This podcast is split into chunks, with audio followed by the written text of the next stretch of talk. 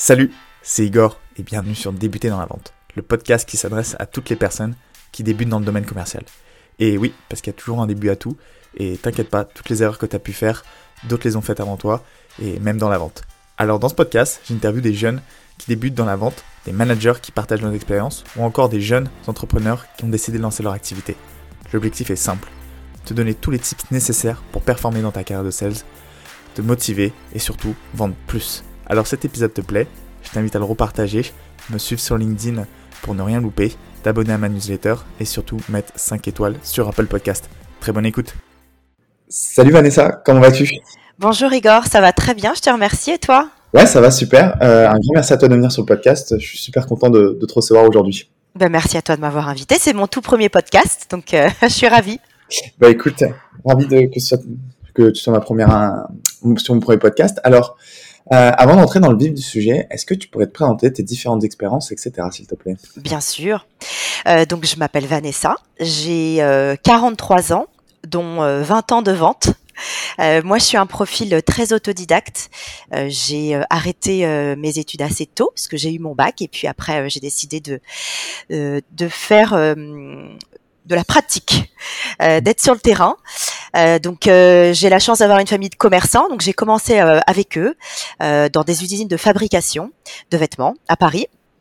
Et puis, je me suis très vite rendu compte que j'avais une vraie passion pour la vente et que c'était le métier que je voulais faire.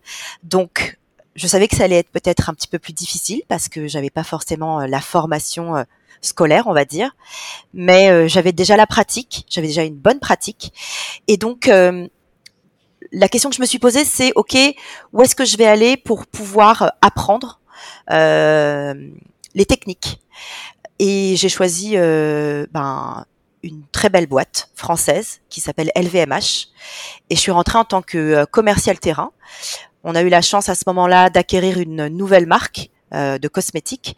Et donc, euh, je formais les conseillères de vente chez Sephora à vendre cette marque-là et je négociais avec les directeurs de magasins pour la mise en avant des produits. J'y suis restée cinq ans. Ça a été une école incroyable avec euh, une manager formidable qui m'a beaucoup appris. Et puis, après ces cinq ans, je me suis lancée très rapidement dans l'entrepreneuriat. Ça a été une aventure sympathique de deux ans. Puis j'ai revendu ce que j'avais monté pour rejoindre Groupon, euh, où j'y suis restée huit ans. Et euh, bah, j'ai rejoint une, une start-up. On était une cinquantaine. Et puis, euh, c'est devenu le paquebot qu'on a tous connu. J'y suis restée donc huit ans comme commercial terrain, encore une fois, avec un, un, poste orienté uniquement sur la chasse. Et puis j'ai euh, après évolué euh, sur un poste de team leader euh, où je gérais surtout les nouveaux entrants et et puis voilà les accompagner, les coacher sur sur leurs rendez-vous essentiellement. Bon, au bout de huit ans, on a un petit peu fait le tour, donc euh, j'avais envie d'aventure, donc j'ai rejoint une, une start-up euh, très très early stage euh, dans la food tech qui s'appelle Pulp, où je suis rentrée comme manager pour terminer head of sales. Et puis voilà, je les ai quittés il y a pas très longtemps. ils ont été rachetés, donc je suis ravie pour eux. Et moi, je suis arrivée chez Iconoclast en tant que sales coach, où je suis maintenant ici depuis quatre mois et où je viens d'avoir ma première promo. Trop bien. Voilà. Et euh, bah moi, je t'avais contacté puisqu'effectivement, tu es sales coach chez Iconoclast. Exactement. Euh, il y a d'autres personnes, d'autres sales coach qui sont passés euh, de chez Icono et j'invite à tous les auditeurs à aller regarder, enfin les épisodes, mais aussi regarder ce que vous proposez en termes de, de formation, puisque aujourd'hui vous êtes une des seules écoles de vente, on va dire, en France, qui apprend vraiment les métiers de la vente. Euh, donc j'invite tout le monde à aller regarder ce que, ce que vous faites. Et c'est pourquoi aujourd'hui je voulais aborder un sujet hyper pratico-pratique. Euh, Le mhm. traitement des objections, je l'ai toujours pas traité. Ça va faire euh, plus de 60 épisodes que j'ai fait et euh, c'est un peu la base de la vente. Euh, du coup, on va aborder plein de choses au niveau du traitement des objections, mais je pense déjà que c'est quelque chose qui peut s'anticiper en amont. Comment tu penses qu'on peut l'anticiper une objection? Oui, pour moi, une objection. Alors, déjà avant de commencer, il faut bien comprendre qu'une objection, c'est pas obligatoire il peut y avoir des ventes, fort heureusement, où il n'y a pas d'objection. Je voudrais quand même rassurer les futurs sales. Euh, mais le traitement, le traitement d'objection, il peut arriver et il faut être préparé à ça. Euh, le meilleur moyen pour moi d'anticiper une objection, c'est encore d'avoir posé les bonnes questions sur le besoin du client, sur la situation du client et plus largement euh, sur la situation de l'entreprise.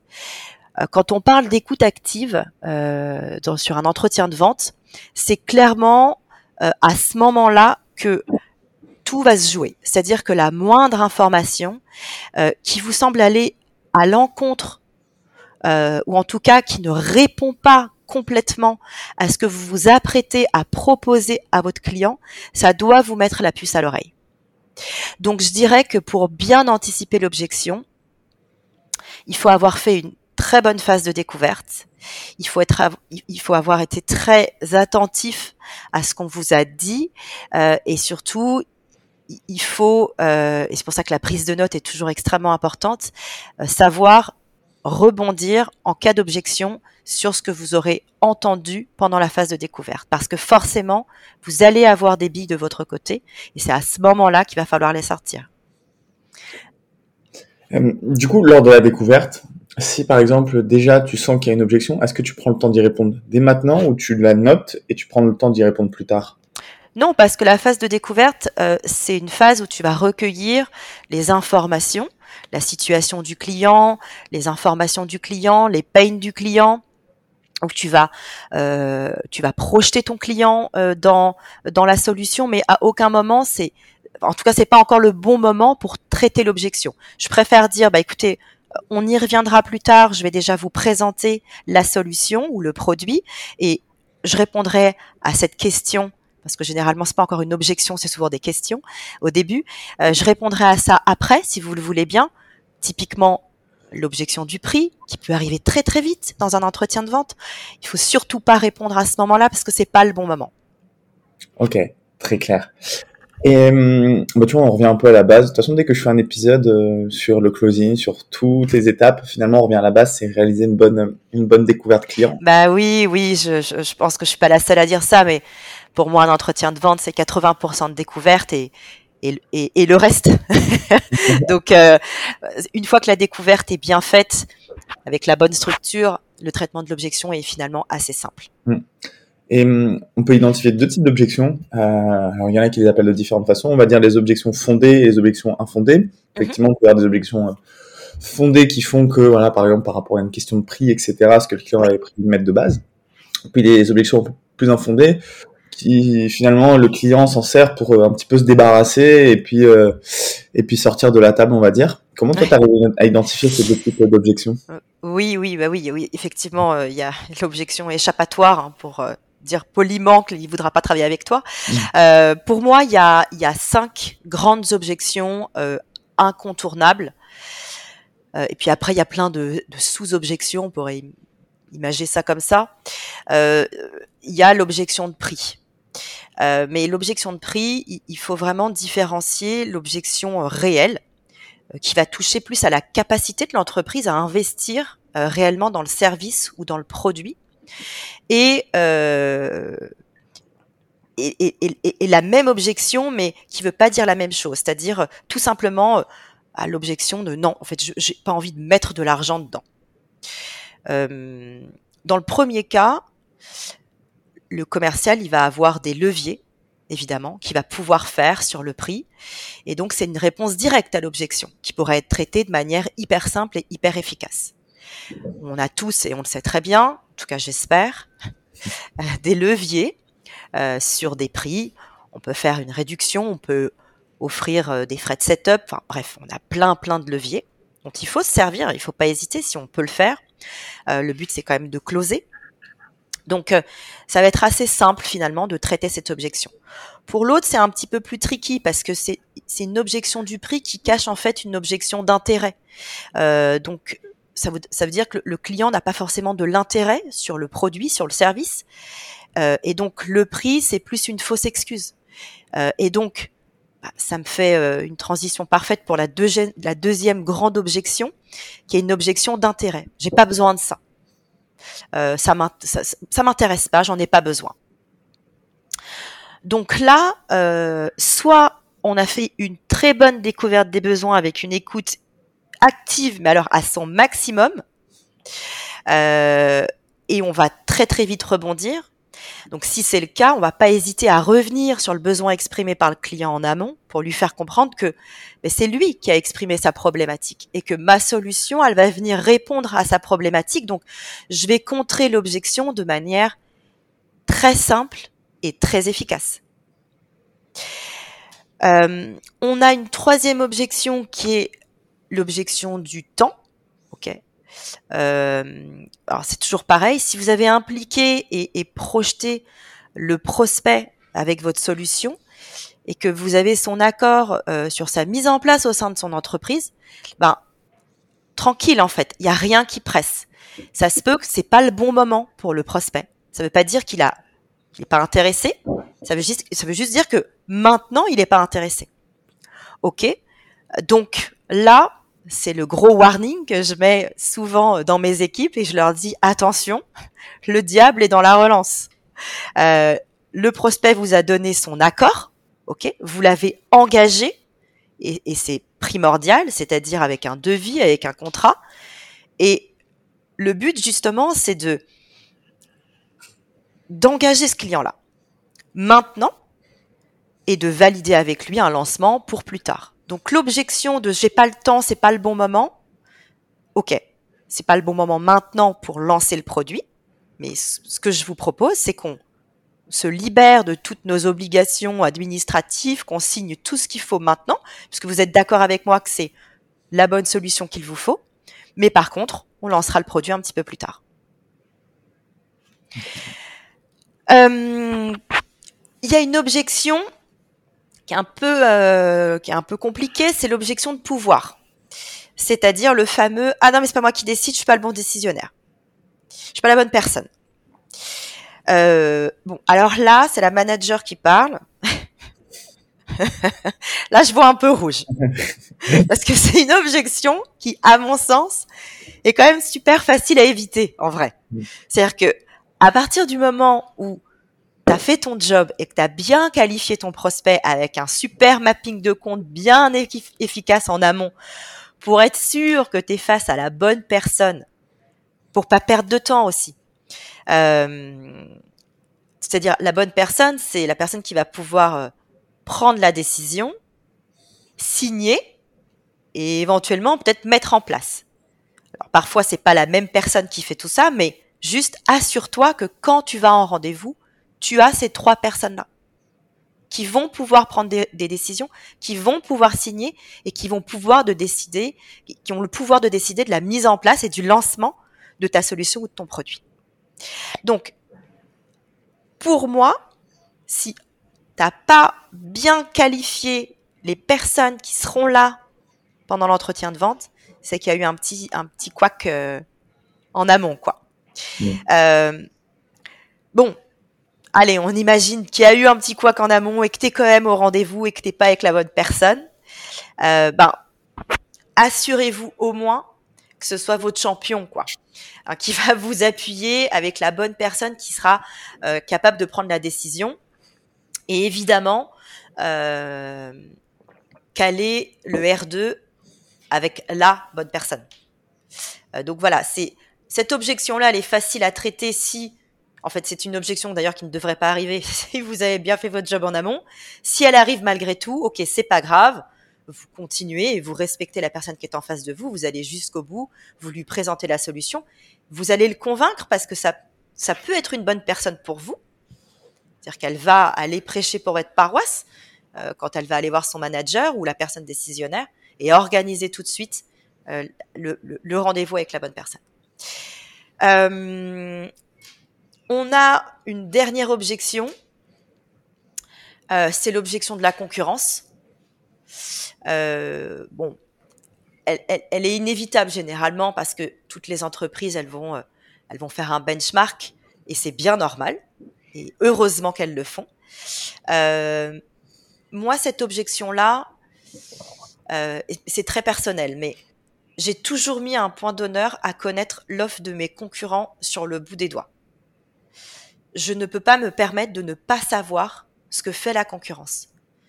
c'est les fonctionnalités du produit, euh, le prix, euh, s'ils font des discounts. Si... Donc, je vais par tous les moyens me renseigner sur ce qu'ils font en ce moment. Est-ce qu'il y a une offre spéciale? Est-ce qu'ils ont une nouvelle fonctionnalité? Et je dois, je me dois de, de connaître le produit de la concurrence par cœur pour pouvoir sortir mes avantages euh, et mes bénéfices sur mon produit. Donc euh, voilà, on va mettre en avant les spécificités, on va mettre les avantages en avant, on va mettre le prix en avant, bref, tout ce qui pourra me différencier et qui va faire pencher la balance en ma faveur. Voilà Igor pour les, très grandes objections euh, d'un entretien de vente. Ok, très clair. Et euh, du coup, on va, on va peut-être y revenir par la suite à la fin, prendre peut-être pas tous les exemples, mais quelques-uns pour voir comment on peut répondre, notamment l'objection du prix qui revient très régulièrement. Oui.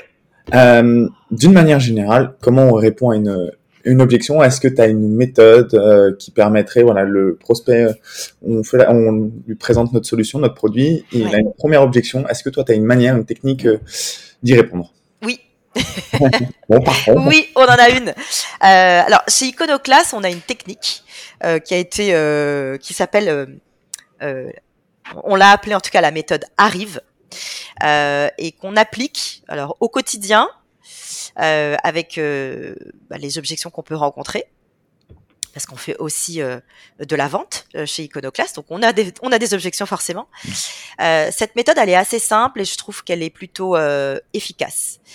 arrive, pourquoi arrive? Le A pour accueillir l'objection. C'est-à-dire que on ne peut pas frontalement répondre Ah non, mais je suis pas du tout d'accord avec vous, parce que ça ne va pas marcher. Donc je vais accueillir l'objection. Bah écoutez, je comprends que vous ne soyez pas d'accord ou, j'entends votre désaccord. Donc je vais, d'une manière très empathique, me mettre à la place du client et comprendre son objection, tout simplement. Et puis je vais reformuler, donc le R du, de arrive, je vais reformuler pour être bien sûr d'avoir compris cette objection. Donc, monsieur le client, ce qui vous gêne, c'est bien le prix, c'est bien, bref, je vais reformuler l'objection. Puis, je vais isoler l'objection. Pourquoi est-ce que je vais isoler l'objection? Je vais m'assurer qu'il n'y en a qu'une seule. Donc, hormis cette objection-là, donc hormis le prix, est-ce qu'il y a d'autres choses qui vous dérangent? Non, non, non, il n'y a rien d'autre qui me dérange, c'est vraiment le prix, pour moi c'est trop cher. Ok, parfait. Donc là, j'ai validé avec mon client le fait que il n'y a rien d'autre qui le, qui le gêne dans ma présentation produit, dans mon service. Parfait. Je vais pouvoir avancer. Donc, je vais vérifier l'accord du client. OK. Donc, très bien. Si je peux répondre favorablement à votre souci, est-ce qu'on peut avancer vers un accord?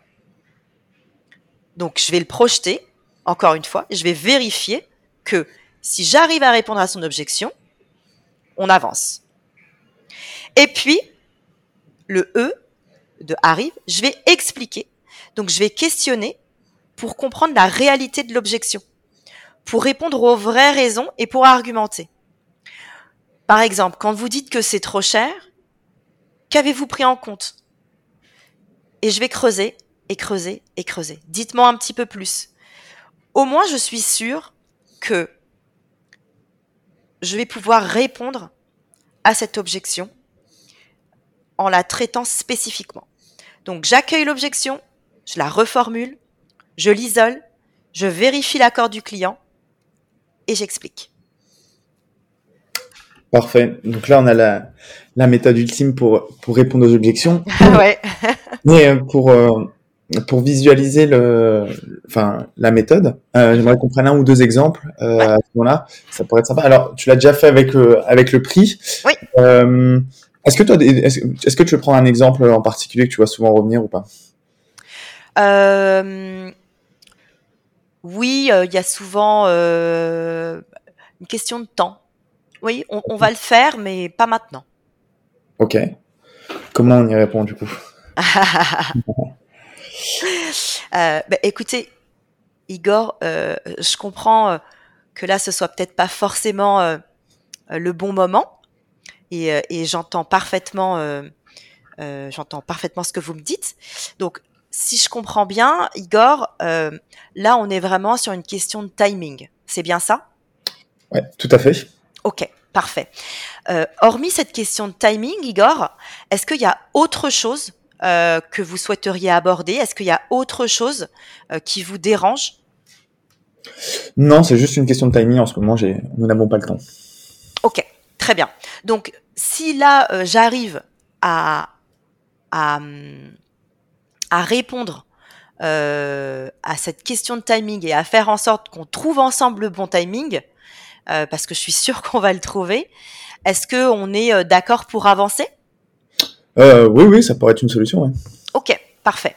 Donc, quand vous dites c'est pas c'est une question de timing, euh, on est d'accord que la solution vous convient, euh, le prix vous convient, mais c'est juste que c'est pas le bon moment, c'est ça? Exactement. En ce moment, c'est le rush, c'est une période d'activité euh, très intense, donc on n'a pas forcément le temps de mettre cette solution en place. Ok, je comprends. selon vous, à partir de quand vous pourriez être plus disposé à mettre la solution en place? Ben là, on est en fin mai. Pour moi, à partir de septembre, ce sera peut-être plus, plus simple après les vacances d'été. Ok, parfait. Ben, ça me va très bien. Euh, ça tombe très bien de toute façon, Igor, parce que euh, nous, on a euh, déjà la création de votre compte, on a les signatures de contrats à faire, et puis après, on a toute la mise en place et l'onboarding. Donc, on sera largement prêt pour septembre. On va laisser passer les vacances parce que tout le monde va devoir partir pour se reposer un petit peu. Donc, ce que je te propose, Igor, c'est de signer tout maintenant Ok, comme ça c'est fait, tu n'en t'en occupes plus, je vais te décharger de ça. Et puis on se recontacte euh, fin août pour un lancement en septembre. Est-ce que ça pourrait te convenir? C'est parfait, comme ça ça me laisse le temps de finir cette période d'activité. Eh ben voilà, très bien, c'est parfait. Voilà Igor. Parfait, je me suis fait closer euh, en direct sur euh, non, mais on voit bien effectivement toutes les toutes les étapes. oui. Le A d'accepter, reformuler, isoler. Euh, effectivement, je trouve que c'est une bonne pratique de voir s'il n'y a pas autre chose. Oui. Euh, si, par exemple, euh, tu vois qu'il y a deux choses, deux objections, par exemple, une question de prix, une question de temps, oui. tu, vas, tu, vas, prendre le temps de faire euh, la même chose pour ces deux bien objections. Sûr, bien sûr. Je, je vais traiter euh, l'objection exactement de la même manière. Alors, je vais peut-être pas l'isoler parce que je l'ai déjà isolé une première fois et puis il m'a donné une nouvelle objection. Donc, je vais peut-être pas recommencer mmh. parce que logiquement, il devrait toutes me les donner. Mmh. mais oui, bien sûr, il faut traiter toutes les objections. Il ne faut pas qu'il reste de zone d'ombre euh, sur un entretien de vente parce que je dis toujours, quand il y a un doute, il n'y a pas de doute. Euh, donc, euh, il faut surtout pas qu'il y ait une zone d'ombre. Il faut, il faut pas qu'il y ait de malentendus. Il faut que ce soit extrêmement clair pour le client. Il faut que ce soit extrêmement clair pour le vendeur. Il faut que les deux avancent ensemble vers un closing euh, vers une zone d'intérêt commun, comme on appelle ça, euh, vers un accord euh, sur une signature ou pas d'ailleurs, parce qu'on n'est pas obligé de conclure une vente, Igor, ça peut arriver et c'est pas grave, c'est ok, euh, mais euh, parce que voilà, il peut y avoir des objections sur lesquelles on n'a pas de, de, réponse on n'a pas de solution. Euh, mais ce qui est important, c'est une fois qu'on a traité toutes ces objections et vraiment toutes les objections, d'arriver vers un accord et une signature. Ok, trop bien. Bah écoute, merci beaucoup euh, Vanessa pour tous ces conseils. Je pense que là, tout le monde avec cette méthode-là va pouvoir euh, closer un peu plus et répondre euh, plus facilement aux, objections des, des, clients. Mais j'espère. nous a donné, on a eu des cas concrets, donc euh, trop cool, merci beaucoup. Je vais te poser les deux dernières questions que je pose à tous mes invités. Ouais. Euh, la première, c'est qu'est-ce que tu aurais aimé savoir quand tu as commencé dans le domaine commercial? C'est une très bonne question. J'aurais euh, aimé qu'on me dise euh, que c'est un métier qui, qui demande euh, beaucoup de travail et beaucoup de rigueur. Alors bien sûr, on l'apprend sur le tas. Hein. Ça, on sait très bien qu'en travaillant pas, on n'a rien et, et, sans rigueur et sans organisation, euh, ça fonctionne pas. Mais euh, c'est vrai que c'est bien d'avoir des gens qui vous expliquent qu'il faut être euh, rigoureux dans son travail, qu'il faut être extrêmement organisé, parce que sinon ça fonctionne pas. Je pense que j'aurais perdu peut-être un petit peu moins de temps au début. Ok, très clair. Et dernière question, euh, sur quel point, alors plusieurs ou un seul, tu souhaites progresser? Oh, Mais surtout, mais surtout tout le temps. Moi, j'adore parce que je, euh, chez Iconoclast, euh, j'en apprends tous les jours parce qu'on se remet en question tous les jours. Il y a plein de, déjà euh, la vente a beaucoup évolué. Moi, en 20 ans, je fais plus les mêmes ventes il y a 20 ans qu'aujourd'hui. Euh, ça s'est beaucoup digitalisé, donc euh, il faut rester, euh, il faut rester très alerte sur toutes les nouvelles méthodes. je pense notamment au gross marketing, je pense notamment voilà à toutes ces nouvelles méthodes d'acquisition. Moi, c'est des choses que j'ai découvertes sur le tard parce que c'était pas comme ça avant. et donc ouais, progresser sur sur toutes les nouvelles méthodes qui arrivent. Ok. Bah écoute, merci, merci beaucoup d'avoir répondu à toutes mes questions, Vanessa. Mais avec grand plaisir. Euh, écoute, euh, merci à toi. Je te souhaite une très bonne journée, puis surtout plein de réussite pour la suite. Merci Igor, à toi aussi. Salut. Salut.